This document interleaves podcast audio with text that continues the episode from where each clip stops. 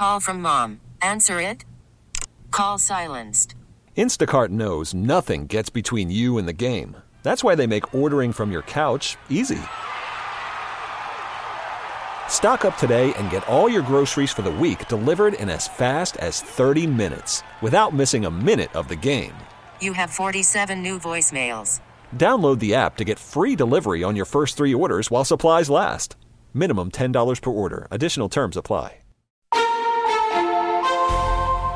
It is 921. Alzheimer's disease is a brain disorder that slowly destroys memory and thinking skills, eventually, the ability to carry out the simplest of tasks. Estimates vary, but experts suggest that more than 6 million Americans, most of them 65 and older, may have dementia caused by Alzheimer's. As KMOX health editor Fred Bodimer reported this morning, the FDA has greenlighted a second new Alzheimer's drug. One year after the FDA's controversial accelerated approval of the drug Aduhelm, the FDA is now given fast track approval for the drug lecanemab, which will be sold under the name Leqembi.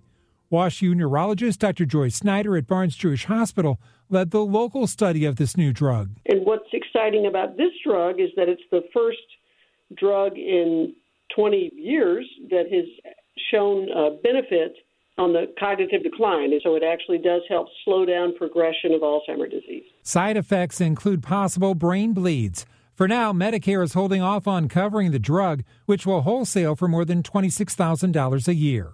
Fred Bodimer, KMOX News. Joining us in studio now is Dr. Rebecca Edelmayer, Senior Director of Scientific Engagement with the Alzheimer's Association. She's back in St. Louis. It's so good to see you again. It's wonderful to see you, Carol. So let's start with, with the story we just played uh, from our health editor. After the controversy last year, some might be a little concerned about the whole process of fast track approval of these drugs. Talk about your whether it is concern or, or, or, understanding about how this happens. Mm-hmm. So, accelerated approval of medications by the FDA is something that is a process that's used for other disease areas. It's just new to our field in Alzheimer's disease.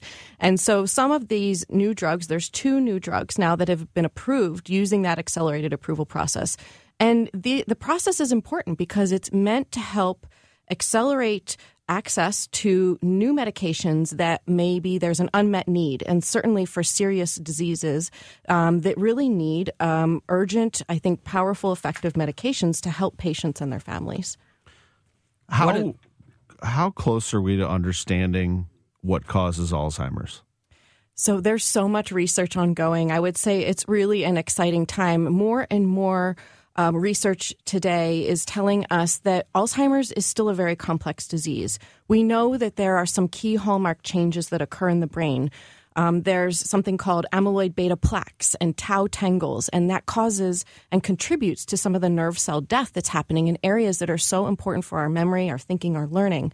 But there's also other contributors to the disease neuroinflammation, changes in our blood vessels, things that make it even more complex to treat. But what we are learning is that being able to treat the disease, being able to diagnose it at its earliest time points is likely to be most beneficial for individuals that are living with the disease. It starts probably 20 years or more before anyone even has symptoms. Mm. Wow. And so, does neuroinflammation start? And what is that anyway?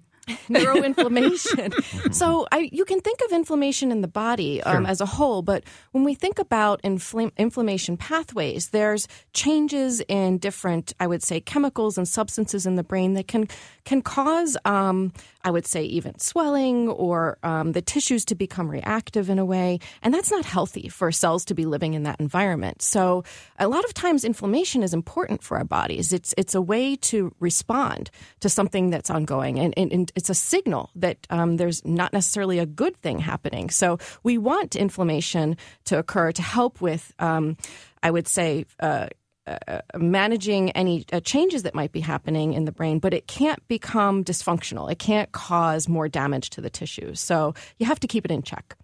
My grandmother had Alzheimer's. Uh, are more women than men diagnosed, and why is that? That's actually true. So there are more women than men that are living with Alzheimer's disease today. And when we look at some of the prevalence, um, we think that probably 60% of the people that are living with Alzheimer's are actually women.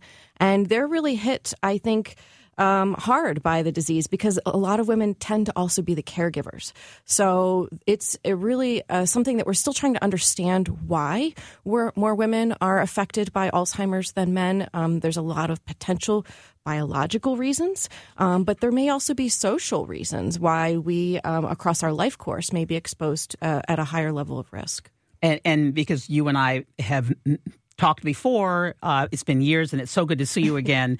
you know that my mother has uh, dementia and has had for the last four years. This this part of this story makes me mad and sad because I, I, I wonder knowing that research in general has excluded women because of those pesky hormones that we have, um, is there an urgency, do you see, do you sense, in trying to understand why more women than men? There's absolutely an urgency. And I can tell you the Alzheimer's Association continues to make sure that more research is being done in this space. We, we actually just launched a new funding program called the Sex and Gender and Alzheimer's Disease Research Program. So researchers can continue to be funded to study what some of these differences are that may contribute to the increased risk and increased prevalence of Alzheimer's in women.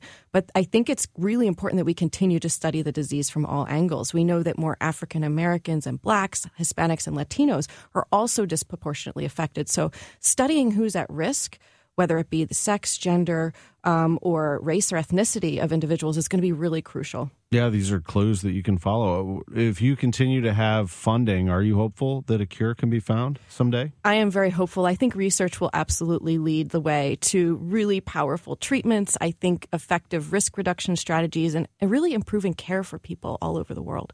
What can people do now? Is there anything they can do now? They're listening and they're 45 years old. Yeah.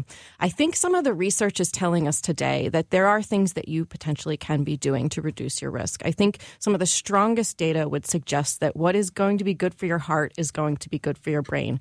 Those are things that you, there are things that you can do, including managing your nutrition, trying to, I would say, be more physically active, keep moving, and, and really try to um, check in with your clinician on ways that you can improve your overall health. I think it's it's going to be important for our brains in the future. We could spend another hour oh, or, yeah. or, days um, just get, getting into then the the caregiver aspect of this and people listening now because you've convinced me, we've had this conversation personally, that I, I, didn't think I was a caregiver because my parents are in a nursing home there.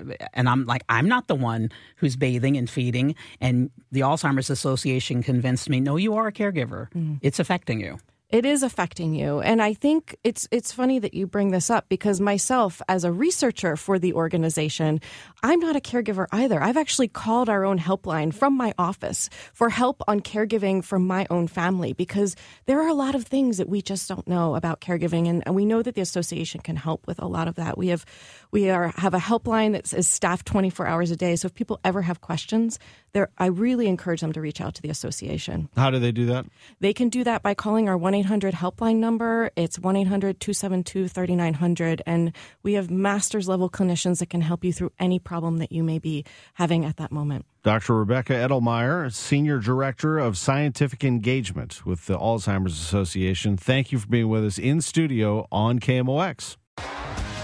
T Mobile has invested billions to light up America's largest 5G network from big cities to small towns, including right here in yours. And great coverage is just the beginning. Right now, families and small businesses can save up to 20% versus AT&T and Verizon when they switch. Visit your local T-Mobile store today.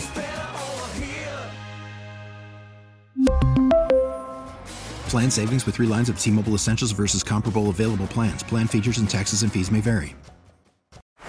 Baseball is in full swing. NBA playoffs are heating up, and your NFL team is gearing up for training camp. Listen to the latest on the teams you love here on the Audacy app. The biggest sports radio stations in the country, providing unrivaled local coverage of their teams, all in one place. Exclusive interviews with players, coaches, and team executives, streaming live and always available on demand. Stay in the know with your favorite teams right here on the Audacy app.